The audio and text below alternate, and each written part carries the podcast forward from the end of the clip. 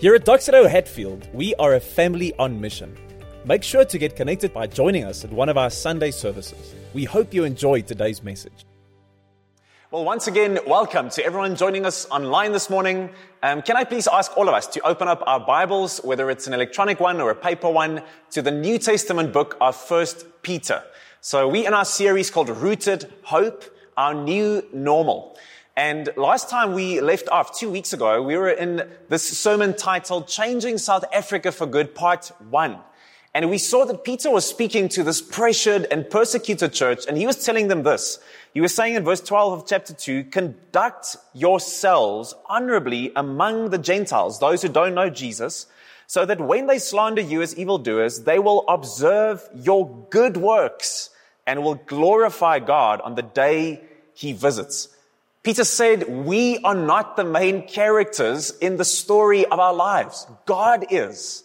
So how do we live in that manner? If the greatest dream that I have is to make God famous in everything that I do, then even in this incredibly difficult time, during a global recession and pandemic, I can have such purpose and identity.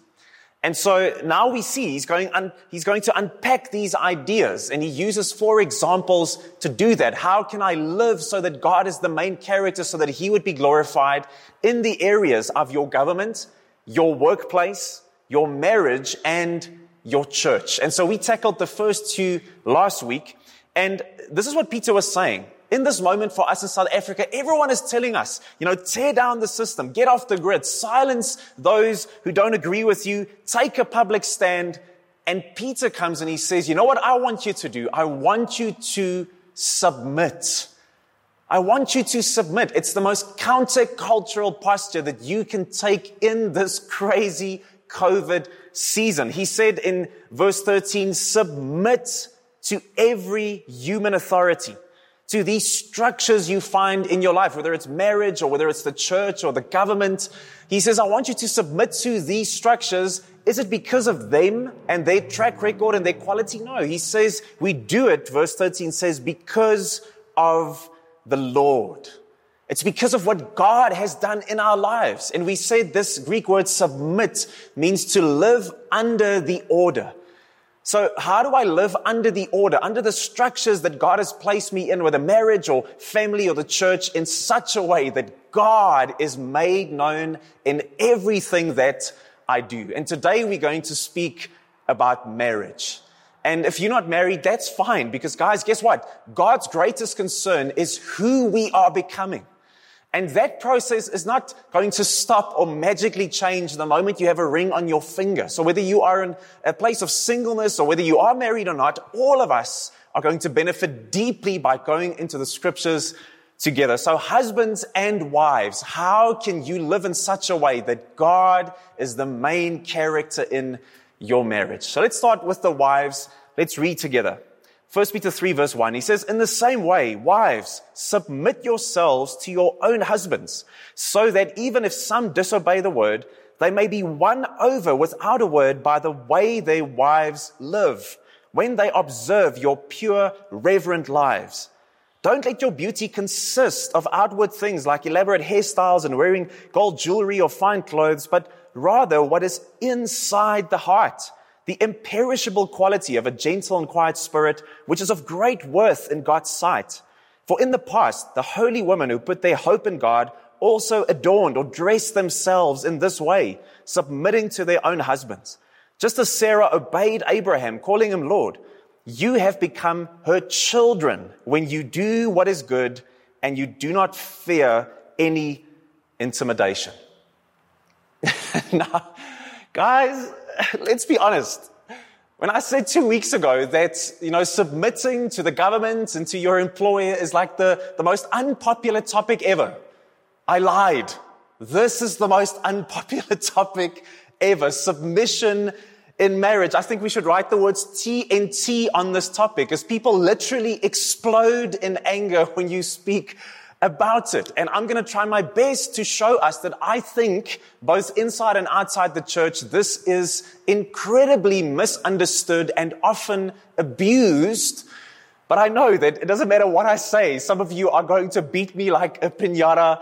That's fine. But I want to say that that's why we preach through books of the Bible in Doxedo Hatfield, because it's not primarily about what you think you want to hear or what I think you need to hear. It's about what God wants us to hear, even when it's uncomfortable, even when we have to really dig in.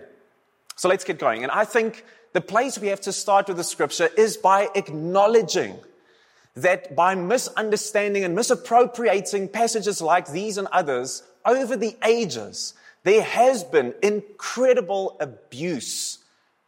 And the reality is that men will find any kind of flag to fly their abuses under, whether it's, politics or some other movement, and even, yes, religion.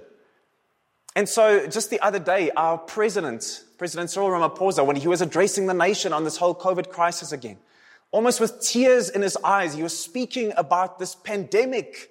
And it's not the epidemic of the disease, but that of the violence, domestic violence that had broken out during the lockdown phase. He actually said, and I quote, "There's a war being waged against women and children in this country." That is horrendous. That's evil. That's horrible. That is an absolutely wicked thing. That people would find things to justify their sin and destruction. I'll never forget one evening, and just keeping the details vague, a girl that we knew, she asked to speak to us. And the moment I opened up the door to our house, I could literally within 1 second see that everything was wrong. This girl was married to a guy who was a leader in a church, and she sat there shaking, telling us with tears in her eyes how he was physically abusing her. This is an evil and wicked thing. But far from the Bible motivating this, the worldview of the Bible, I would say the worldview and the wisdom of the Bible gives us the reason why this subversion happens. Because the Bible says that the heart of mankind is deceitfully wicked. It's ruled by sin. It's full of brokenness and rebellion. And so we go and look for things that will justify our evil deeds. And whether it's apartheid or international war or witch hunts or slavery or abuse in marriage, people will even use religion to do that. And the Bible says that's a wicked thing that God is going to judge. But Hatfield, I want to say the answer for us then is not to run away from these things, but it's to come to them and to highlight the truth, to show the truth and to weed out the deception that people have twisted the Bible into to justify their own sinful hearts. So let's get into it. In Peter's time then, if we look at the context of this passage, households, very different from ours, where we see in the Western world ourselves very individualistically, even here in South Africa, in their time, households were seen as a unit. So you would practice the religion of your house. Whatever the husband decided, our common religion was, and you practiced it without asking any questions. And so now the question arises from the early church scattered all throughout Asia Minor. What if the wife in such a household becomes a Christian? What if Jesus enters into her heart and becomes her Lord and Savior? What should she do? Because in their culture, what would happen most of the time is if women, took up some new religion or some new pagan practice, they would just abandon their family. They would just go. And Peter says to them, instead of doing that, I want you to submit. In other words, I want you to play the role that God has given you to play in this structure so that you, by your conduct, by what God has done in your heart, you can show your unbelieving husband something of who God is. Yes, you can't save your husband, but you can influence him. Peter is saying when God is the main character of your story, if Jesus has become everything for you, I want you to look at your culture's response and I want you to look at your home setting And I want you to look at those things with fresh eyes, with a grace perspective, a gospel perspective. And I want you to react in a countercultural way. So let's look at some of the examples that Peter highlights. Some ways that we are to react differently in this context. Number one is our culture says that men and women are equal because there is no difference between them. But Peter comes and the Bible, God comes and says, yes, men and women are absolutely equal and they are different. You see, in our culture, we have this narrative in 2020 that unless men and women are exactly the same in every single respect, then they cannot have equal value. But the Bible comes and says, no, I want to say from the beginning that yes, men and women are created equal in the image and the likeness of God. Genesis 1:26. They are equal inheritors of the promises of God. They are equally called to use and serve God with the Holy Spirit gifts that He has given. And they are equally called to take up the calling of vocation and going into the city and into their family and into their marriage and serving God. Those are all established by God as equals. But then the Bible goes further and says different from the world. The world says that equality comes from uniformity. But the Bible says, no, we are equally made in God's eyes. And we celebrate the fact that men and women are unique. They are different. The Bible celebrates both unity and diversity. The Bible says that men and women don't compete with each other. They complement each other. So Peter says in verse 1, in the same way, in other words, the same way we've been speaking of as Jesus influencing our way we think about government and the way we think about our workplace, he says, in the same way, wives, submit yourselves to your own husbands, so that even if some disobey the word, they're not Christian, they may be won over without a word by the way their wives live when they observe your pure and reverent lives. See, God is saying that I have given a role to husbands in marriage, in their households, and that is to be the leader. I'm calling men to be the leaders in their marriage and in their households. And some of you are rolling your eyes. You're going like, Stoats, can't believe you say something like that in 2020. But the reality is, if that is my response, it means that I don't know anything about biblical leadership. Because if your idea of leadership is that the leader is the smartest, the greatest, he's the most skilled, everyone else just be quiet because the leader is here and he makes the decisions and he flattens everyone, then you don't know anything about what biblical leadership is. Because Jesus comes as God incarnate and he says, I did not come to be served, but to serve. If you want to be first, you have to be last. He says, we will not lord it over as other leaders do. Biblical leadership is about saying, I take up the mantle of servants in the area that I'm placed in. I mean, in the Trinity, God himself, the Bible says that God is one in essence, but three in person, Father, Son, and Holy Spirit. And he is perfectly equal in value and in essence and in identity. And yet, even in the Trinity, we find these differing roles and functions. We even find at times differing subordinate functions. Jesus in his ministry says, I only do what the Father tells me to do. Jesus says, I send the Holy Spirit, and he reflects back to my teaching and truth. So if in God, in his Trinitarian nature, there is absolute equal value and yet different function, we do not have to fear this. Men are not better in value or identity in their homes or in their marriage, but they have got this great calling of saying the buck stops with you. You are going to be held accountable for your marriage and for your household. And so submission then does not mean that you are not equal, that you are inferior. It means that if I live under the order, I am supporting, I am complementing, I am strengthening the calling that God has given my husband.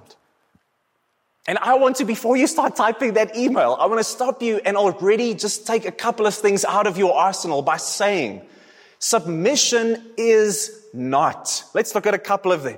Submission does not mean honoring cultural gender roles. I think so many of the conversations about these things have nothing to do with the Bible and everything to do with your culture.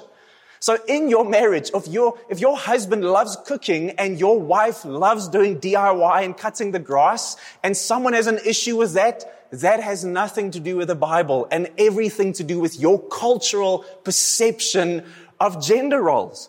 Submission is also not saying that women don't lead in society.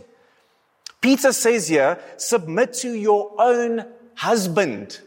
Not women everywhere, submit to all men. Also, submission does not mean that abuse of any kind is being sanctioned. If a husband is abusing his wife under the banner of religion, whether physically or emotionally or sexually, I want to tell you as a woman in that situation, get out. Go and seek help. Go to the police. Go to a social worker. Is there a way that this marriage can still be saved by God's grace? Yes, that's a possibility. But in this case, get to safety. There's only two things that the Bible says actually warrants divorce, which is a horrible thing, but that is unfaithfulness and that is abuse. And if you are a man in this place, I want to say with all the love in my heart, God have mercy on your soul. Because God says if you are raising your hand to your wife or whether there's sexual or emotional abuse in your house or to your kids, do not think that I will not repay every single thing that you have done. And so I pray for you, husband, that you will find deep, deep repentance and transformation in your heart so that God would restore you. But submission also doesn't mean that men just make all the decisions somewhere, in isolation, and they just come and force it down upon their families. Again, then it doesn't mean that you don't understand what leadership is. Good leadership actually looks to find the very best in every person around the table and pull it out of them and bring it into the decision making. So yes, your wife is gifted. God has made her with such a sharp intellect and perception and discernment. So it is a collective decision-making where God is saying, you, husband, you are going to have the shouldered responsibility of where your house goes. And finally, submission does not mean that women must in some way soften their skill set. I'm just in the background because my husband, he's the leader and I have nothing to contribute. That's nonsense. If God has gifted you with passion and with a skill set, a good husband is going to draw that out of you and nurture that within you. Can we just breathe, friends? Can we just breathe? Can we just imagine what it would look like if God were to do this in marriage? He says, let's be countercultural. When wives and husbands are a team, shoulder to shoulder as equals, women honoring and strengthening their husbands as leaders. But secondly, our culture says to us that a woman's outward appearance is the most defining quality that she has, and so we should obsess about it. But Peter says, no, the inner quality of character is the most important quality she has. I mean, guys, let's be honest. With all the talk we have in our modern age about, we're leaving behind all these outmoded ideas of gender and sex and religion and, we are progressive and we are new in our thinking. We are getting unshackled from all these old things.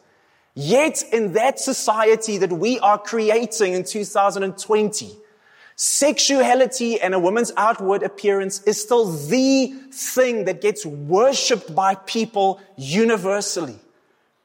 That's a fact. I mean, you can go and look, whether it's advertising or music or movies or social media, people are obsessed over body type. Staying young and keeping up outward appearances when it comes to a woman, saying that is the most defining quality that you have.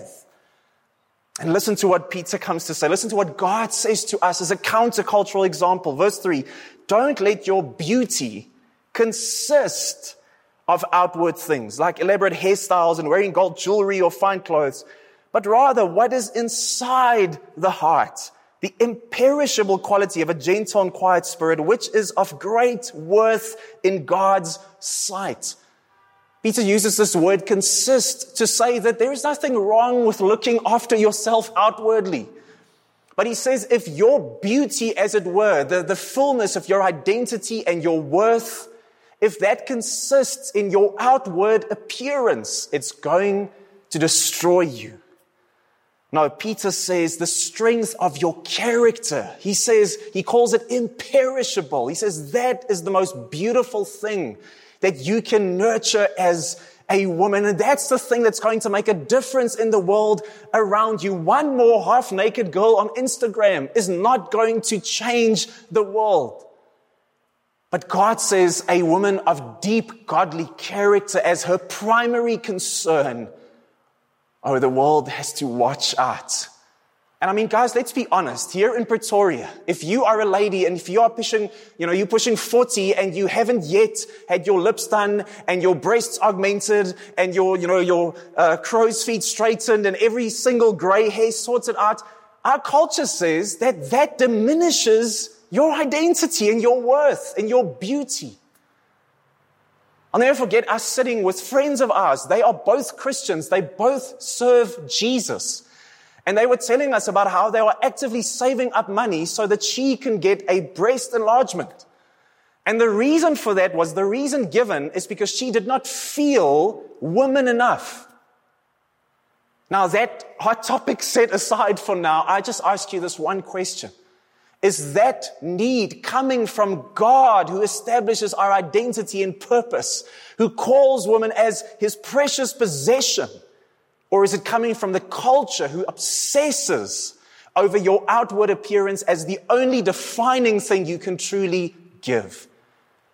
Ladies, can I encourage us? God has something much more for you. Because, most commentators would agree that Peter mentions these things, hair and gold jewelry and etc. And the point being that many of the Christians, these female Christians that started to follow Jesus, they were very affluent. So it was possible for them to flaunt their wealth and their beauty. And Peter simply asks the question, even though you can do that, what truly makes you who you are? Our culture says one thing, God says something so different. And thirdly, our culture says that female role models are those who flaunt their bodies and influence and wealth. Those are the ones to pursue. But Peter says, God says to us, women should look to role models not just of competence, but of character. I mean, let's be honest. If you can Google it yourself. If you go and look at any top 10 female influencers in the world at this point, and, in any field, whether it's business or fashion or fitness, whether it's Instagram, whether it's Cosmopolitan or Women's Health or the Kardashians or YouTube, you are going to see the same thing. That is the picture given to us of what truly makes a woman what she is. But listen to what Peter says. He says, in the past, the holy woman who put their hope in God also adorned. They dressed themselves in this way, submitting to their own husbands, just as Sarah obeyed Abraham, calling him Lord. You have become her children when you do what is good and do not fear any intimidation. See, this term that he uses, Lord, it's not a term of worship. This is an ancient Near Eastern word of respect. That's why it's not put in capital letters. You're not worshiping your husband as God.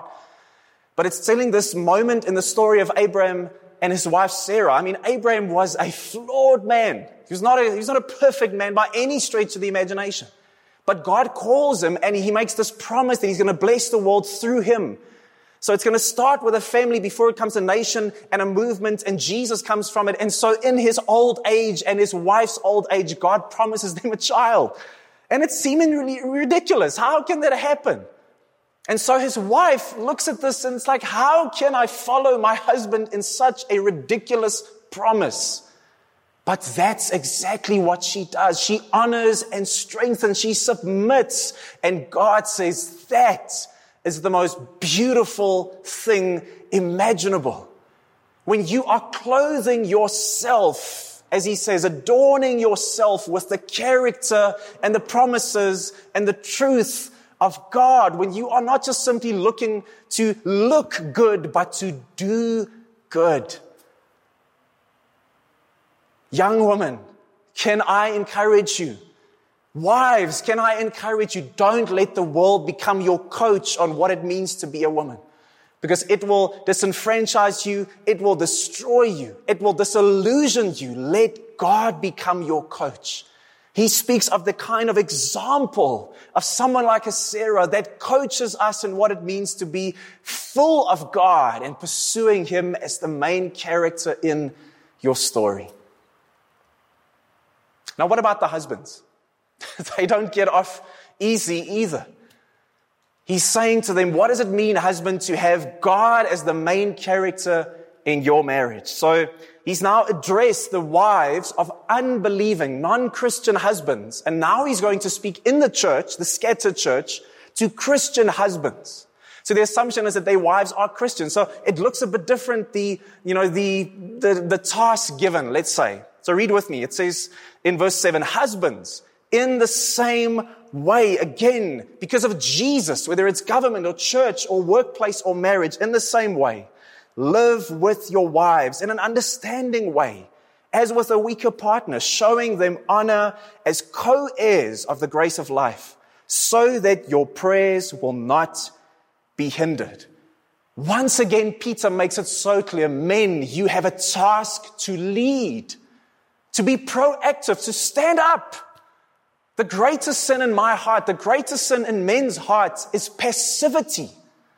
It's to stand back and do nothing. And Peter says, no, that's not your calling, husband. I've called you to lead. I've called you to stand up. And listen to how he puts it. He says, there are three elements to this. I want you to stand up and lead in your marriage physically, emotionally, and spiritually. First up, he says physically, verse 7, husbands, in the same way, live with your wives in an understanding way. Don't just exist next to your wife or in your house. He says live. This Greek word speaks of vitality, of passion. Isn't it true that it's this trope, it's this, the stereotype that in every series or movie, it's the deadbeat dad, isn't it? He's just there, I'm just standing in the background. He never knows what to do. He's always stupid. He's always fumbling around. He's never there. He's never present. He's always going out with his friends, getting drunk or doing something stupid. That's the picture. And God says, now, I've not called you to exist just next to your wife, but to live with her, to be proactive and passionate, to make your home and your marriage the greatest passion project in your life. He says, in the same way, he's referencing Jesus once again, give up your life, sacrifice your own needs, and serve your wife. Love her, be there for her, make time for her, put your own needs second, and date your wife till the day that you die.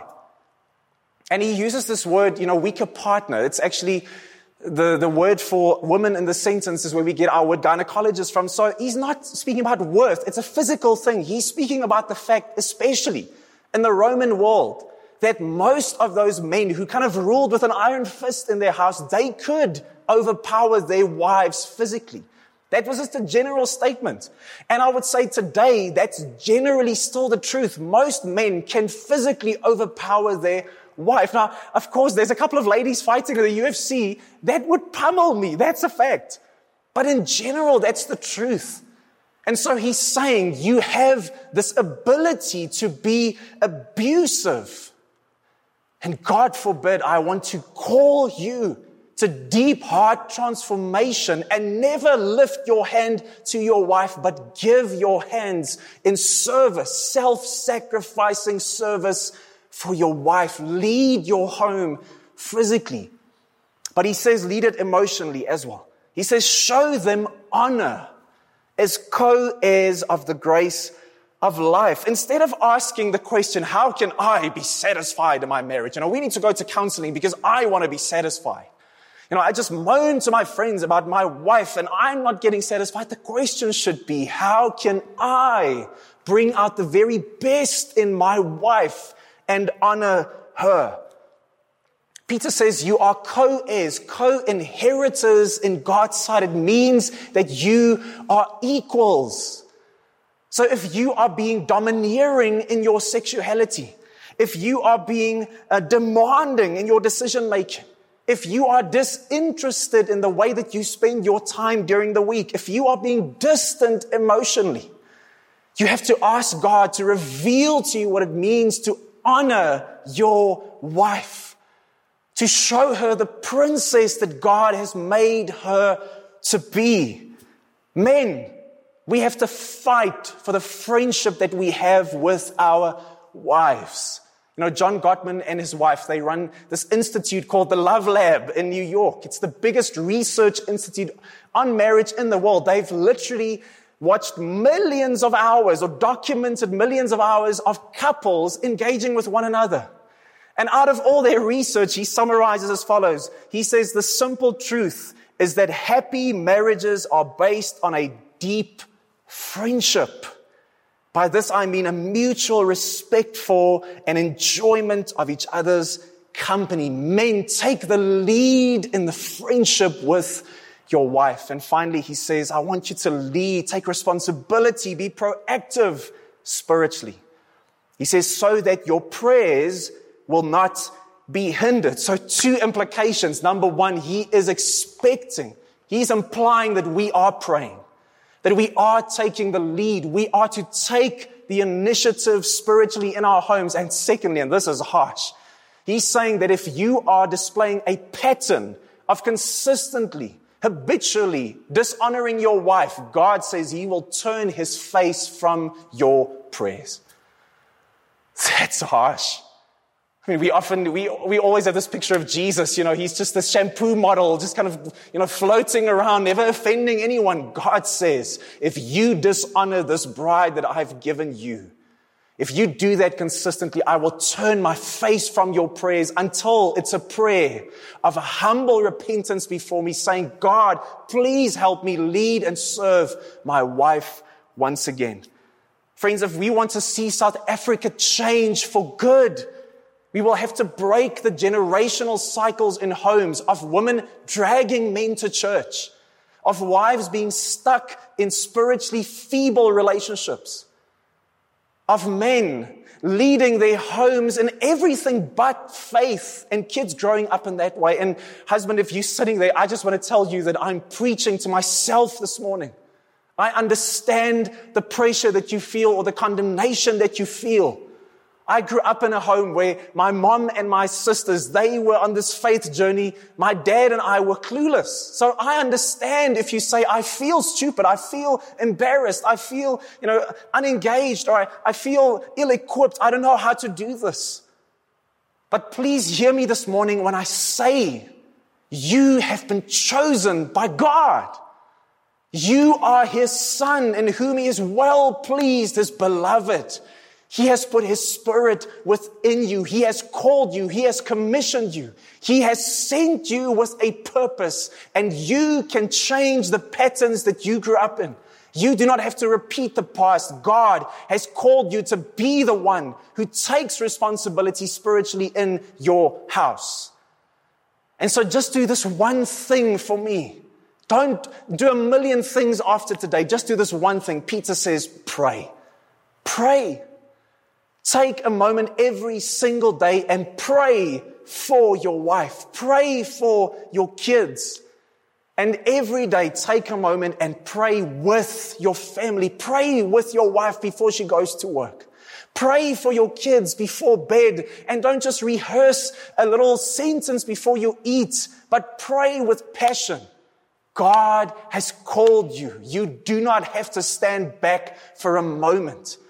Husband, man, hear me when I say the greatest inheritance that you will leave on this earth is not the business that you built, or the bike that you rode, or the hobby that you practiced, or the house that you bought. It's going to be the spiritual investment that you made in your wife and your kids. How would we live, men, if God were the main character in our story? So let me just finish off. There's this website called Maripedia, speaking about marriage, and they pull together just decades of research, and they say this: healthy marriages are the bedrock to a healthy society.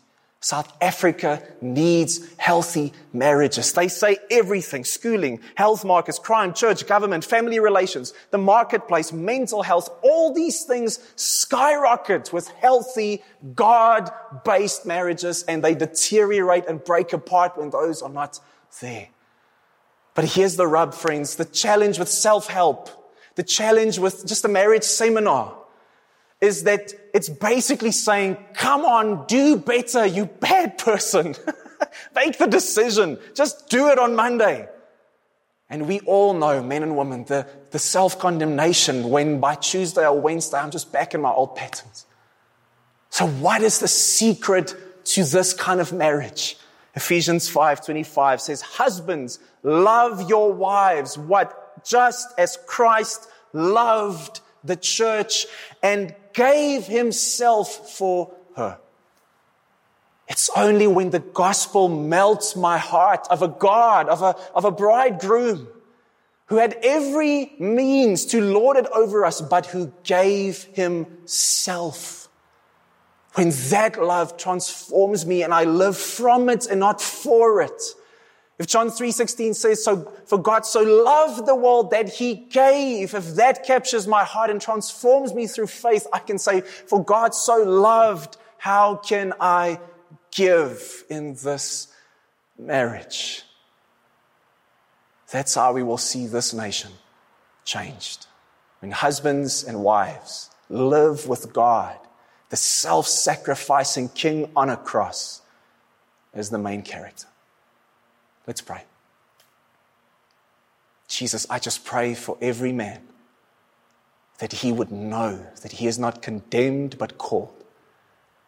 Pray for every wife hearing this, that you would just adorn her with strength and passion and faith.